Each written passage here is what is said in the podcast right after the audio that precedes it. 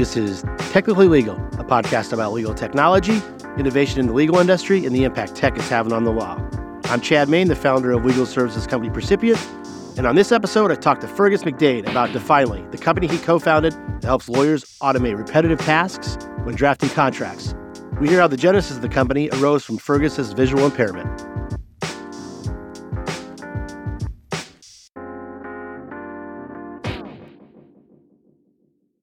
Computer programming and practicing law. Two jobs that require a lot of reading and visual work, right? So you'd think that having a visual impairment might hinder the pursuit of either of these occupations. Not so for today's guest, Feargus MacDaeid. From a very early age, Feargus and his sister were diagnosed with retinitis pigmentosa, which is a rare disease that slowly breaks down cells in the retina over time, causing vision loss. Until he got to college to study computer science, Feargus's vision was pretty decent, but at university it began to deteriorate, and ultimately he pretty much became blind.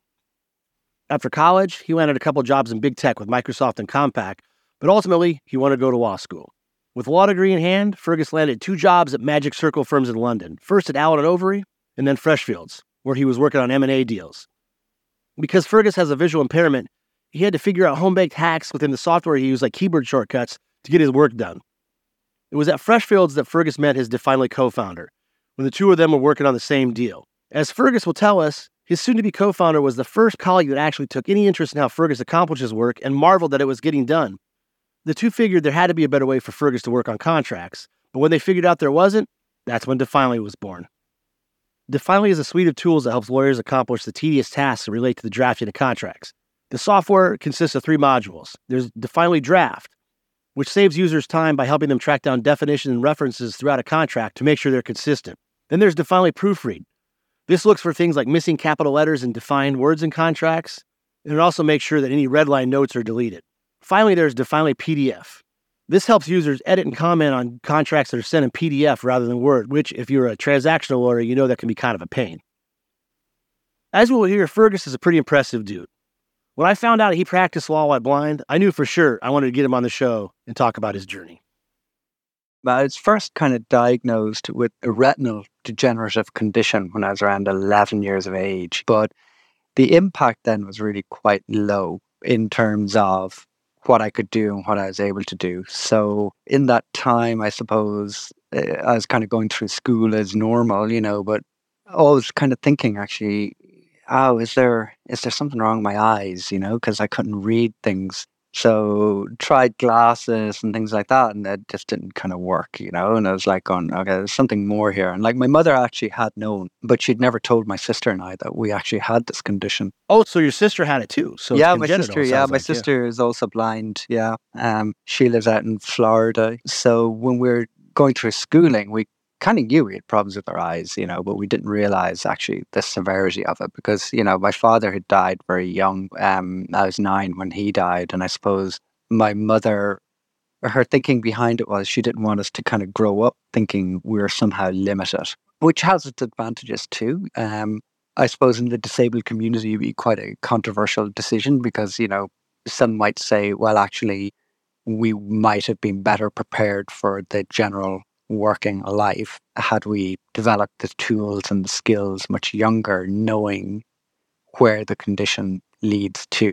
Um, so it's kind of one of those things you you never know what the right decision is. Um, do you tell somebody? Do you not tell them? Do you let them carry on until they have to learn to adapt? And I think that's kind of where that thinking was. So for me, first started to kind of impact me when I was doing my history degree at, at Trinity in Dublin. But up until that time, did you have basically not full sight per se, but you had some level of sight? Yeah, absolutely, Chad. Like up until that time, like, you know, I used to play football and rugby and hurling and, and all those kind of sports that you would do, you know, as, as a regular kid and was an avid reader, you know, like always loved reading. It was always one of my big things even as a kid. And that slowly, I suppose, started to get more and more limited as I hit my 20s. Like by the time I was finishing my history degree, I needed, like, let's say, a large monitor and reverse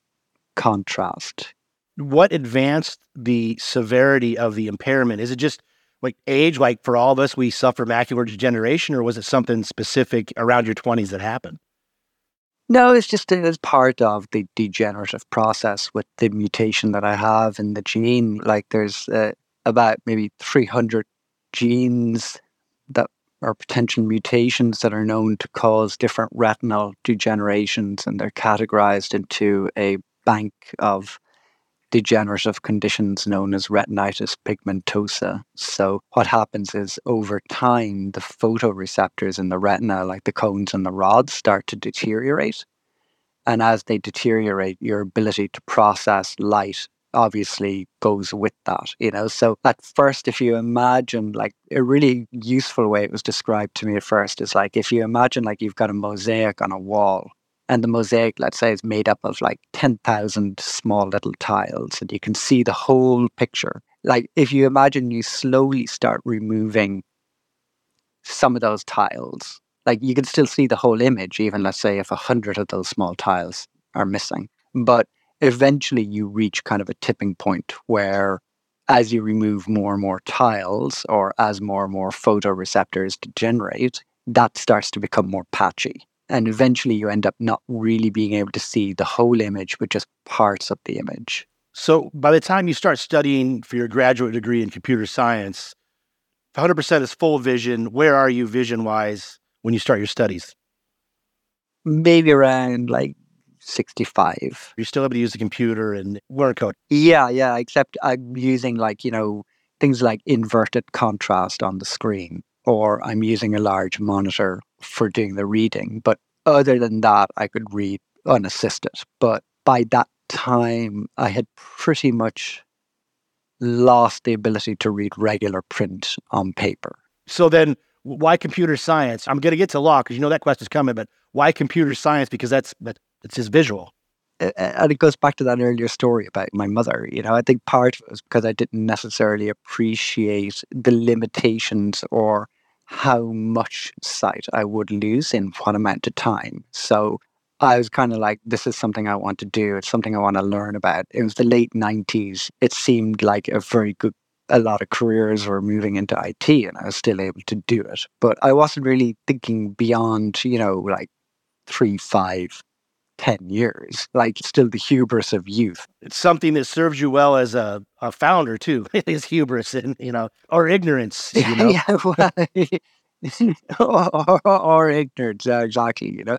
But it was something that, like, yeah, it was something that, like, you know, I thought this is potentially a good career path. And I suppose I didn't really fully appreciate how much more difficult things might become depending on the sight loss. And plus, with the sight loss, it's very difficult to predict when it may deteriorate. So it can deteriorate over a year or two quite rapidly, and then you'd have like a plateau for a good number of years. So I suppose, yeah, that, that was where I was coming from with that.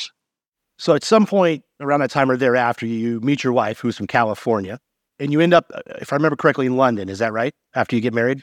Uh, yeah, there's a step in between there too. Like after I did the grad dip in computer science, I actually ended up I was working at Microsoft in Compaq for about three, four years, and it was kind of during that time, towards the latter end, that it became just physically really difficult to do what I was doing, and the technology still wasn't exactly there in order to be able to kind of pursue or support that career fully. So I kind of thought okay, here I'm in my mid 20s is probably a good time for some kind of career change because I don't see myself being able to do this the rest of my life. You end up in London, and that's where you start going to law school, and your wife helps you. And I think I heard you say maybe she deserves the degree too, right? Because she helped you with your studies. yeah, she deserves a huge amount of it because, again, like I was looking at things, and you know, the technology looked like it was coming along in terms of text to speech, and I thought, okay, well, I know that there's text to speech engines out there now, and I learned more about them, and I kind of felt that, well, if it is text to speech, then of course, you know, I'm going to be able to read stuff. Um, it turned out, though, that text to speech was still quite young in a sophisticated way. And it turned out that a lot of the text that I was getting in digital form at the time was all PDF, which was also very difficult for the text to speech engines to handle. So, with that, then, you know, my wife ended up having to do a lot of uh, a lot of reading and recording. So, which leads me to the question, and not not that I, am I think it's cool and, and, very admirable you did it, but computer science and, and coding obviously requires a lot of text based activity as you do it. Law. So I think there's a couple things interesting about law. It's all reading, and historically, as you know, as a legal tech founder, tech has not always been on the forefront of of the law, and the law is reticent to change. So, what was it about the practice of law, the study of law, that said, you know, even though it's going to be a little harder on me than others, I still want to do it? That again goes back to kind of childhood um, in a lot of ways. My grandmother, she used to always have this nickname. There's a very famous attorney over here in Ireland called the, his surname was Burke. And even as a child, my grandmother was always, she'd always call me the attorney Burke like, oh, here's the attorney Burke, you know, because I was just a chatty, curious, really interested person in things, you know, and always asking questions. And it just always felt like something very natural for me to want to learn about and do. And I kind of thought technology was moving at a pace that actually it would be quite sustainable in a lot of ways in terms of yes pdfs might not be hugely accessible but word documents were becoming more and more and more accessible even throughout the time of my degree when i was studying at king's so i kind of felt that like if i can read the information if i can access the information then i'm going to have some chance of being able to do it because you know I had taught myself to touch type, so typing wasn't really a problem. So as long as I could get the feedback, I kind of felt I'd be okay. Are you in law school in the early 2000s? You're working at Microsoft, studying in the 90s. Were you in the early 2000s, early aughts? I started my law degree, I think, in 2005. So my career Microsoft is like kind of like Microsoft and Compaq. That was like around 1999 to 2003 ish, 2004. And then there was kind of a, a small kind of gap there while I was kind of transitioning out of that career into studying law. So, how much better is technology now for those that are visually impaired than it was in 2005 or even 1999 when this first all kind of started? Oh my God, they're worlds apart. Like worlds apart. I'm able to work and do what I do. Like even this conversation that I'm having with you now would have been so much more difficult back then.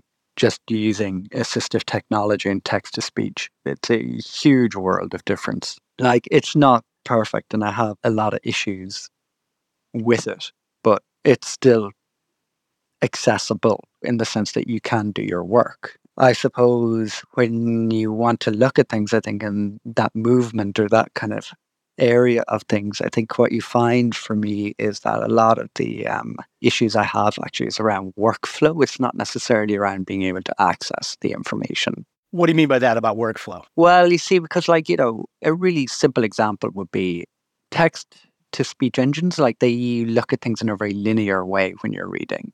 Yeah. So if you imagine, you know, you're looking at your Word document as as you are, and you have the ribbon on top. Okay, that workflow, like let's say you want to insert a page number. For you, you look at that screen, you see the insert tab, and you can click it, and then you can see visually, you can see across the ribbon, and you can see the little part in the groups underneath, you can see the bit that says insert page. And you can click on that and you can read the drop down. And then when you see bottom, you can click the submenu there and you can see then your options bottom left, middle, bottom right. Now, if you're to take that same workflow and you're to translate that into somebody using a screen reader, what you have is okay, you have to do Alt I, and you have to listen to that to know that you've activated the insert tab. And then you have to hit the down button. And then you have to tab across the icons in the ribbon until you hear the page number option. But that requires you having to cycle through all the other things beforehand. Okay. And then when you hear the page number drop down, you hit enter and that expands the menu. And now you have to use your down arrow to scroll down and listen to each option as it's being read out. And then you hear bottom and you hit enter again to open that submenu. And then when you open that submenu, then you're faced with you have to listen to bottom left, middle, Right. bottom right. So it's not just the options, it's where the options are. Yeah, exactly. But you see, you have to follow a whole linear process of tabbing and whatnot in order to get through there. So visually, what might take you four or five seconds to see and do could take me a couple of minutes just to do. And then if things aren't actually labeled properly, then you don't know what it does. So, for example, like, you know, in that exact thing that I mentioned to you about the page number, I hear everything to the submenu that says bottom. And then when I open up that submenu, what I actually hear is classic one, classic two, classic three. So the labeling there doesn't actually tell me whether it's bottom left, middle, or right. So I still need somebody with sight to actually look at that and tell me, yeah, classic three is bottom right. When we come back in just a couple minutes, Feargus fills us in about the hacks he had to use as a blind lawyer doing legal work and how that inspired he and his co founder to launch Definely. We also talk about what it's like to found a company mid career rather than as a college dropout from a dorm room. I'm Chad Main, and you're listening to Technically Legal. We need to do more with less. That is the key takeaway nowadays from almost every survey of in house counsel. But what if it didn't have to be that way? What if you actually could do more for less? By combining legal expertise and technology, Percipient enables legal teams to get more work done for less. Buried in contracts and sales is frustrated with turnaround time? We can help with that. Did you just get hit with a subpoena and reviewing 100,000 documents and files will tax your resources or cost you a small fortune in billable hours? We can help there too. Our team of legal professionals leverage tech and project management principles with the right amount of human oversight to deliver precise, efficient, and cost effective legal solutions. Whether it's legal operations and contract management support, subpoena compliance, or document review, Percipient is your partner in really doing more for less. Percipient, legal services powered by technology. Hey, everybody. As I always do, I want to let you know if you go to tlpodcast.com, there's a dedicated episode page for this episode and every episode that we've done. On those pages, you can find more information about our guests, how to get a hold of them, and also more information about some of the stuff we talk about. If you want to get a hold of me, you can find me on X or LinkedIn or email me at cmain at percipient.co. That's C M A I N at percipient.co. So before getting into the law, Feargus had jobs at Microsoft and Compaq. He then went to law school and started working at his second large London law firm, Freshfields. But because he has a visual impairment, he had to create hacks within the software he used to get his work done. And ultimately, these hacks became the genesis of Definely, the legal tech company he would go on to co found. So one thing I became very familiar with, for example, was how to customize shortcuts in Word. Um, so what you can find is actually when you go to customize the ribbon in Word, there's a particular option there under the advanced settings. When you customize the ribbon, it enables you to actually set shortcuts. And when you actually learn about that, what you can actually see is that pretty much every single feature in Word you can set a shortcut key for to do things. So a really small example of something like that would be for track changes. I would have set shortcut keys to move from one insert change to another. Likewise, I'd have set the shortcut key to accept or reject the change. So it was just kind of working around creating a lot of manual kind of shortcuts that way. But which again is not ideal because like the cognitive load then is additional because you have to try to remember all the shortcuts that you're actually using, which again is part of the access to information in terms of how screen readers work with documents, in particular the Office suite, you know, because the screen reader has all its shortcut keys for doing things with the screen reader, but then you also have to remember what its shortcut keys in Word itself for doing things. So there's this huge load that you're carrying in your mind all the time just to actually achieve certain outcomes. At some point in your practice, though, it's at this point you meet your co founder and you guys are starting to think about creating Definely. What was the kind of light bulb moment? And then fast forward to when was it that it was decided, man, we're going to stop practicing law. We're going to be legal tech entrepreneurs and launch this company. Yeah, that actually is a really lovely story. And it's a part of the story I always really enjoy talking about when I met Nnamdi, you know, because um, what happened was when I moved to Freshfields, one of the very first transactions that I worked on as a qualified lawyer, Nnamdi actually was also assigned to that deal. And it was the first deal he did at Freshfields as a trainee lawyer. So the two of us were kind of put together in in these kind of very interesting kind of circumstances. And I suppose like for Nnamdi, I think there was just always this kind of I suppose maybe he was one of the first people who ever really showed any real interest in like, dude, like, how are you doing this? You know? exactly. you know, like was just like, seriously, like, how are you doing this? You know? But do you think others were thinking that? I think most people think that because that's the first thing that came into mind is, man, it's law, that's all just reading and computers. And do you think others were reticent to ask? I think some maybe were reticent to ask. I think it's an environment people might see you doing things and you know, they're not necessarily the quickest to kind of go, wow, that's actually really impressive that you can even do that. Like back then, there was kind of very much a culture where it's like kind of, you know, the only time you'll know you're doing something is if you're doing something wrong. You know, so yeah. like you may have like I remember one time a partner I'd asked for feedback. I said like, is the work okay? You know, and the response was, if it isn't, you will know. Uh, Do you see what I mean? So yeah. in terms of like you know getting positive reinforcement or positive feedback that way it wasn't necessarily an environment where at the time i think things are probably changing more and more but at the time it wasn't you know something that was like kind of it's not like people would stand back and go wow that's really like some would And Nnamdi did. He, he took an interest.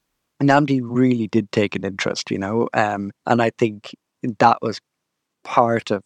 Besides the fact that he's he's just a really great guy, I think you know that was actually really a huge part of the bonding experience for us. You know, while we were going through documents and things, and he'd be just looking, going, "Damn, like how are you doing that?" You know, and that's kind of where a lot of the impetus kind of started to kind of get generated behind just us working together you know um i think traditionally so for example like when you're looking at some of these big legal documents i suppose um traditionally you'd have like some of these documents were maybe a couple of hundred pages long. And i suppose when you would look at the traditional kind of workflow of a, a lawyer reading some of these documents they could be let's say on a page 170 let's say. They're on clause 23 it's on page 170 and as they're reading, let's say, clause 23, they're seeing all these terms that are being used that have been defined in the document itself. So the definitions are specific to that document. And the way like a lawyer would normally handle that was like they would be looking at clause 23 and they'd be reading it and they'd see these terms being used. And what they would do is a lot of them would have actually a printout of the definitions sitting on their table so that as they saw them being used on page 170, they would like flick through the defined terms sitting on their table and they'd see the meanings. Right. And we should explain too these defined terms. In a contract, there's a section that states, as they're referred to in this document, these terms mean the following. And you know that it's a defined term because they're capitalized. Correct. Yeah, correct. And also, like what you'll have is like, you know, initially at the beginning of the document, you'll have a list of all of those defined terms that are being used in the document. So the reason they typically do that is like if there's something that they're going to be using more than once throughout the document, they tend to have a definition for that term. So let's say exit event. Yeah, ex- yeah, or change of control or secured liabilities or something. And they'll go like, you know, change of control means da da XYZ, you know, so that you know that anytime the word change of control are being used in that document, they're being used in this specific context.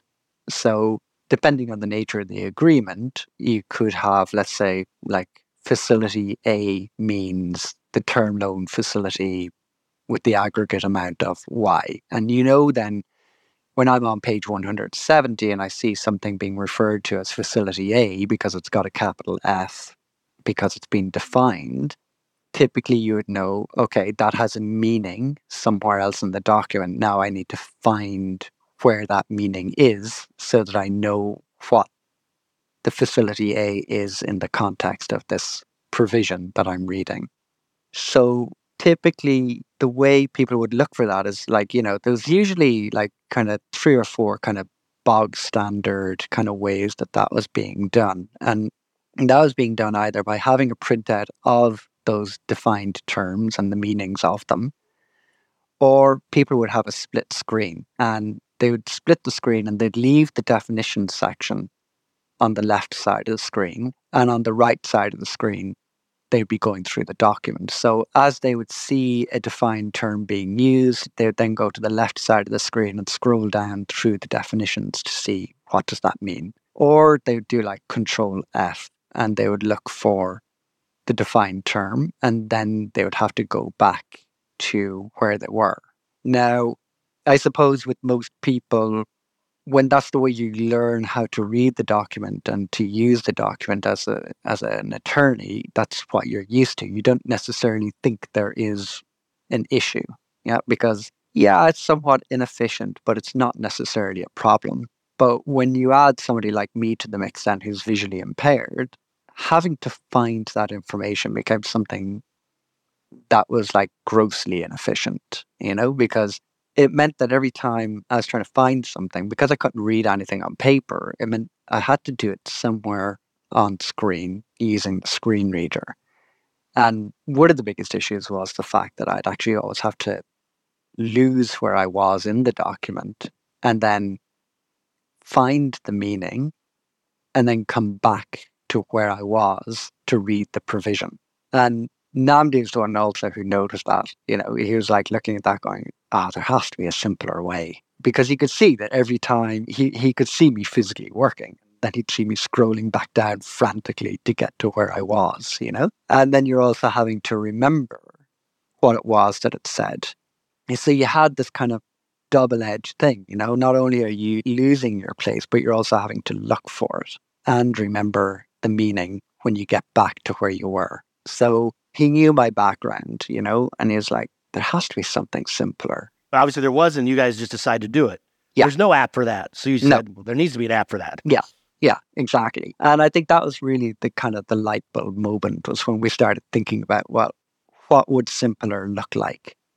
What would simpler for me feel like doing this work? And I remember, like, you know, we are sitting down. I think I, I don't know, we were working on some deal and there was one night, it was like, it was, it was quite late, you know, and um, I just was got, oh, you know, Nnamdi, if I could just double click the word and have the meaning appear beside me on the screen. So A, I don't have to look for it. And B, I actually don't lose where I am. And I can just read the meaning in the context of the clause that I'm reviewing. So you're in paragraph 1452 and you say to yourself, man, if I could just click the capitalized change of control, maybe like a hyperlink or something, it would pop up the definition and then you could do is, is that what you're thinking?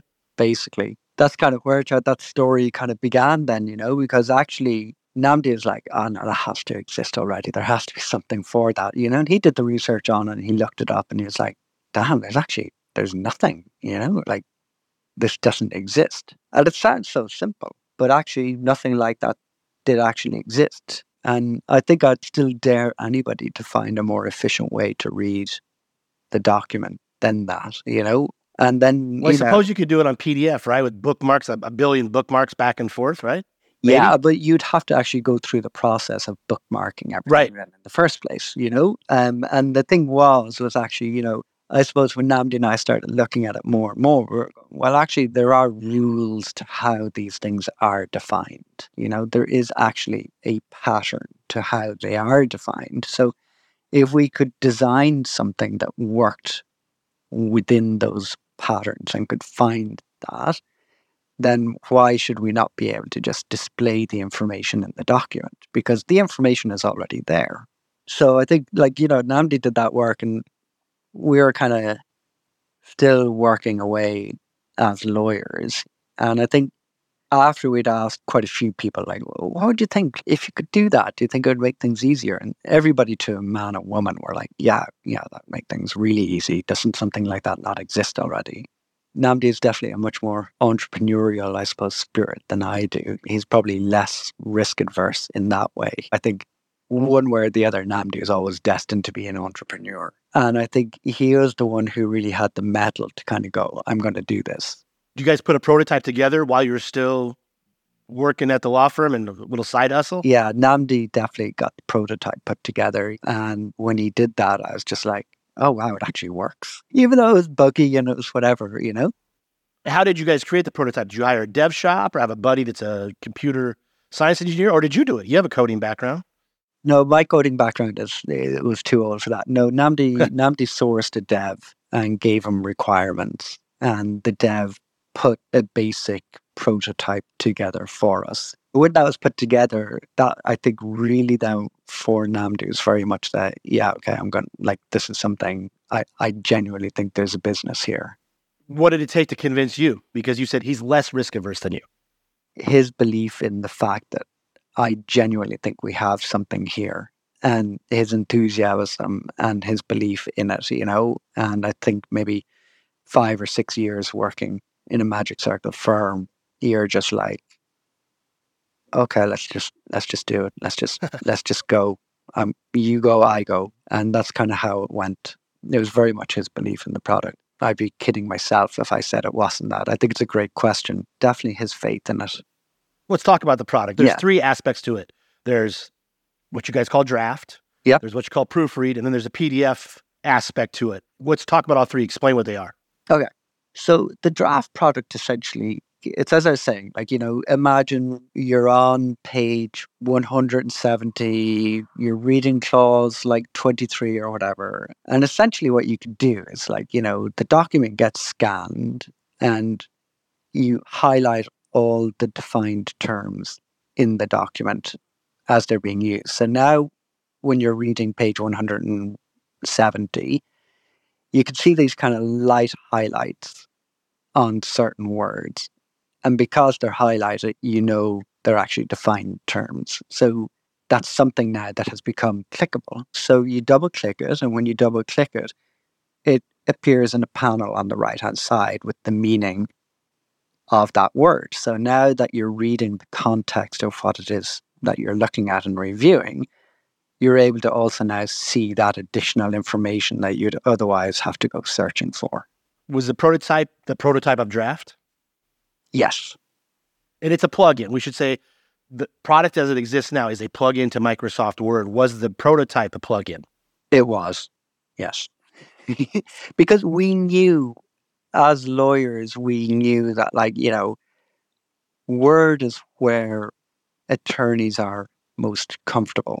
And we also knew that as attorneys, there's a general resistance to kind of changing your workflow. So, what we kind of wanted to do was like ultimately was augment that workflow with the minimal amount of disruption. So, we kind of knew that, like, well, if we build a separate app that kind of means they're going to have to take their Word document and then import their Word document into this app. And then, like, they might make changes and then have to redo that in Word. So we kind of felt like that approach wasn't going to work. So we needed something that would allow the attorney to stay in their home environment of Word.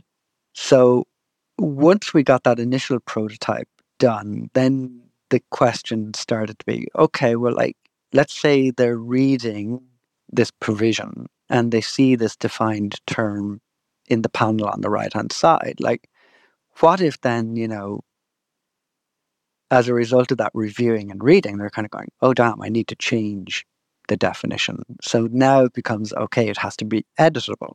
And the editing that you do has to be able to be updated in the document. You know, so all these additional little things then came bit by bit afterwards. So it was very much an iterative kind of process, that first thing that we built. Um, we kept seeing kind of little gaps in it where we had to fill.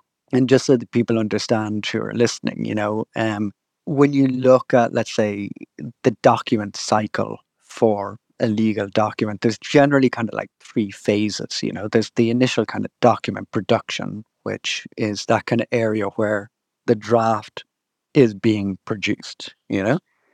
And then there's kind of like the phase in between where it's being negotiated back and forward between attorneys. And then there's kind of like that post execution phase when the document has been signed. And I think, you know, where we were generally looking to sit ourselves is in that kind of document reviewing stage where the initial draft has been produced from the precedent documents or the standard form documents, or the other side has sent you over the terms. And so the draft is in existence. But now that the draft is in existence, that's fine. It's going to go back and forward between people a lot.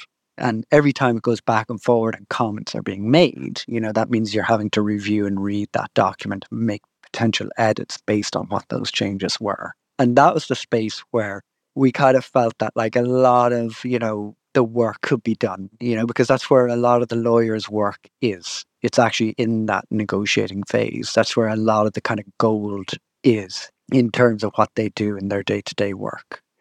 So for us, it became very much a case of, well, let's tackle that area first. Let's see what we can do. So when does proofread come? You got your draft down, the phase one, you got the drafting down. When does proofread come into play? When did you decide to do that? And what does it do? How does it distinctive from draft?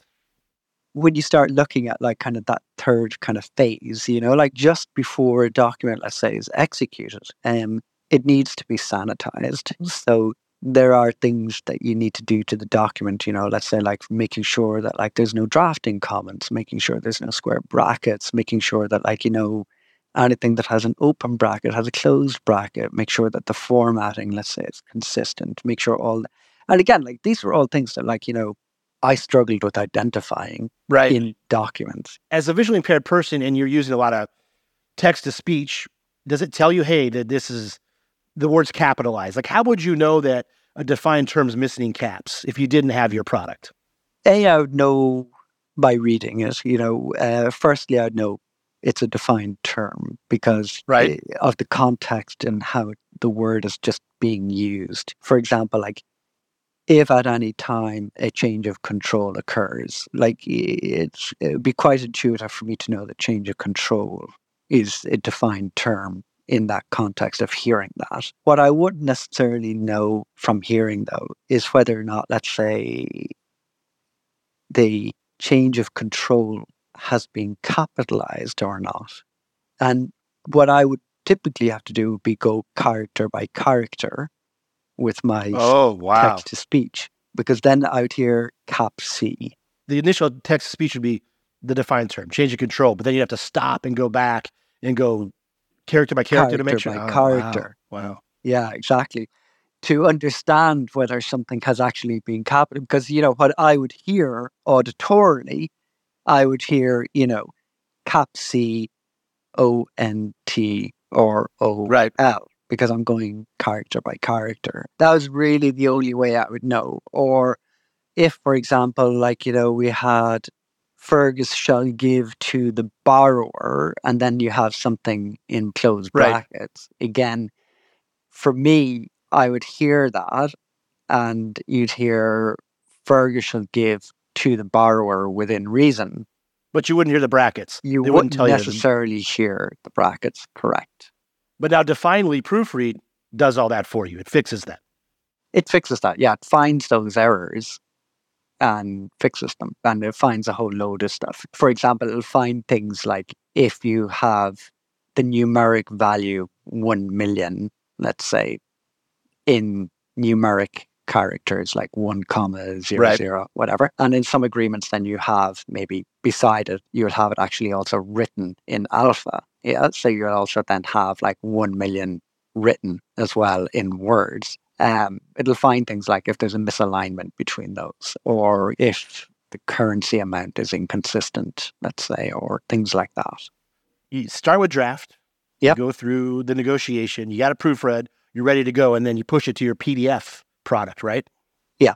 What the PDF product allows people to do is essentially imagine you've taken that document now, it's been executed, and it's sitting in the repository and you want to review it or somebody else wants to look at it. Well, what the PDF product does actually is it brings to the PDF the same ability that you would have in draft for reading that PDF. So it will highlight all the defined terms in the PDF because we built it ourselves. We use our own OCR, etc. So that now, let's say you're on page 170 of the PDF and you see these defined terms being used. Well, you can actually double click those defined terms and they'll appear in a panel on the right hand side. What you don't get necessarily is the ability to obviously edit the PDF because the PDF is a signed document. It shouldn't be edited anyway.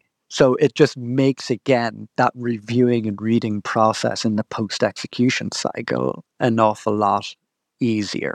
We also kind of have a fourth offering this as something that we call Vault, the idea behind it is essentially that like when a user or customers are using, let's say, our products, what they could do is essentially they can connect this vault to their document repository system.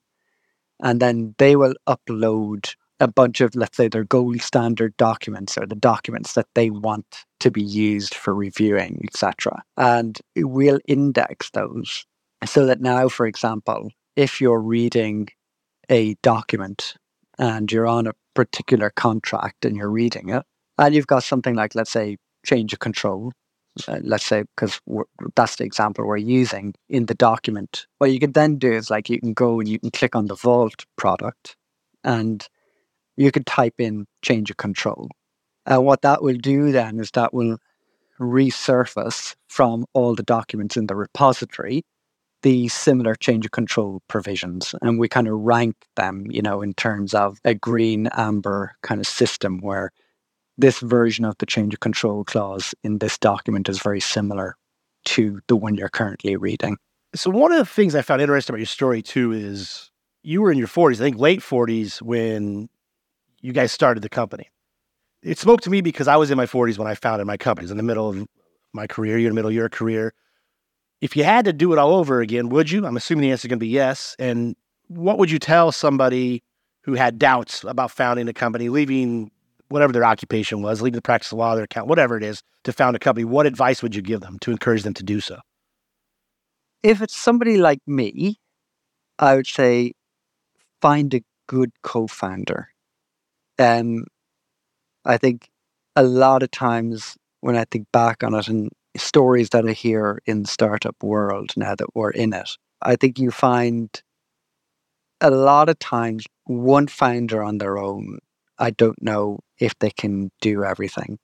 And I think it can be very difficult for them. And I think a lot of times it's like finding that other half of the puzzle where like Nnamdi and I complement each other in so many different ways with our different strengths and insights. And I think it's being able to kind of acknowledge that and kind of go, you know what, I know I'm not good at this, but you're bloody good at this.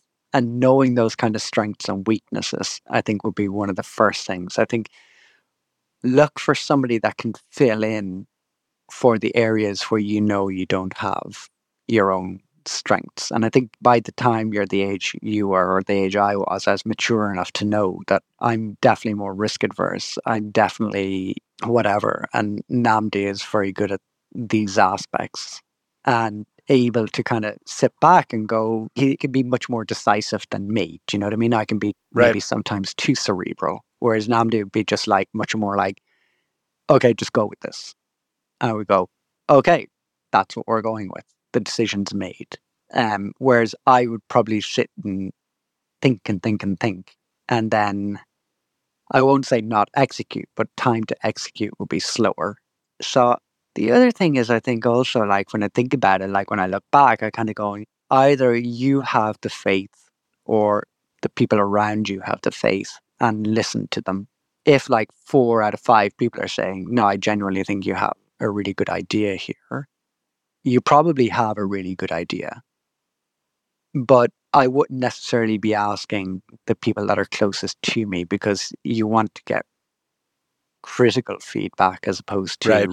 egoistic feedback. Is that because you are you're not 23 dropping out of university to found a company, you've got several years ahead of you to to fail? Do you think it's more important that you make sure that the thing you're making the jump for at that age has got some positive feedback?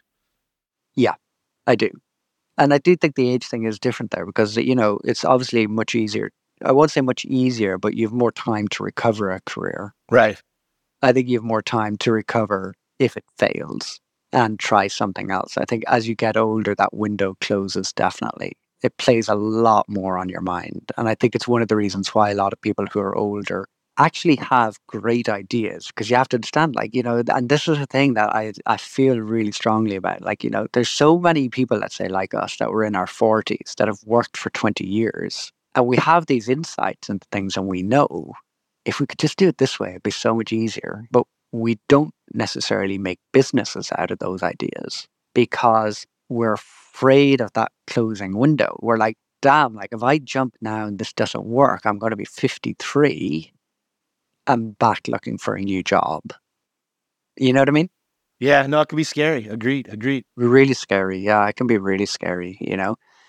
And that's why I think like having that kind of positive feedback or that kind of reinforcement. I think one of the things I suppose that did give me some courage, I suppose, though, was also I knew if I did, let's say, have to go back to look for other work, I knew I had a very strong resume behind me of success and achievement. So I kind of always felt, well, look, no matter what, if it didn't work, I'll find something having done this will just add more to my skill set. But I think for me, definitely the most important piece of the puzzle was the co founder piece. I don't know how you feel about that, but like for me, I think that was definitely a huge thing for me. No, I think uh, co founder is huge. Then, too, you've got someone else motivating you. It's just not you getting up every day saying, hey, I've got to make this work. I've got to make this work because you might have a bad day where you're less motivated, but your co-founder is is there pushing you. So I agree. Yeah. Feargus, this is a great story. I really appreciate you coming on the show. If people want to learn more about Definely, get a hold of you, where do you want them to go? They could go to our website. You should be able to find that at www.definely.com.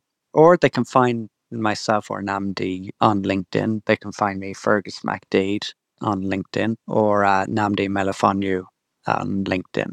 I will try to spell Nnamdi's surname, but it is double N A M D I is his first name. But yeah, if they want to get in touch, they can get in touch with us that way. And we should point out too, your name is spelled F E A R G U S. But I'll put links to all this stuff and links to the Definely website on the episode page at tlpodcast.com. Feargus, thanks for your time. Appreciate it. Yeah, absolutely my pleasure. And thank you very much for taking the time to listen to the story and good luck with everything that you're doing.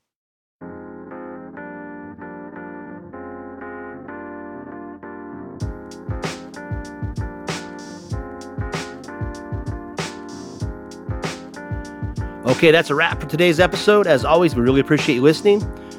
If you want to subscribe, you can find us on most major podcast platforms like Apple, Spotify, Google, Stitcher, etc. Also, if you like us enough, I hope you leave us a favorable review. Thanks again for listening. Until next time, this has been Technically Legal.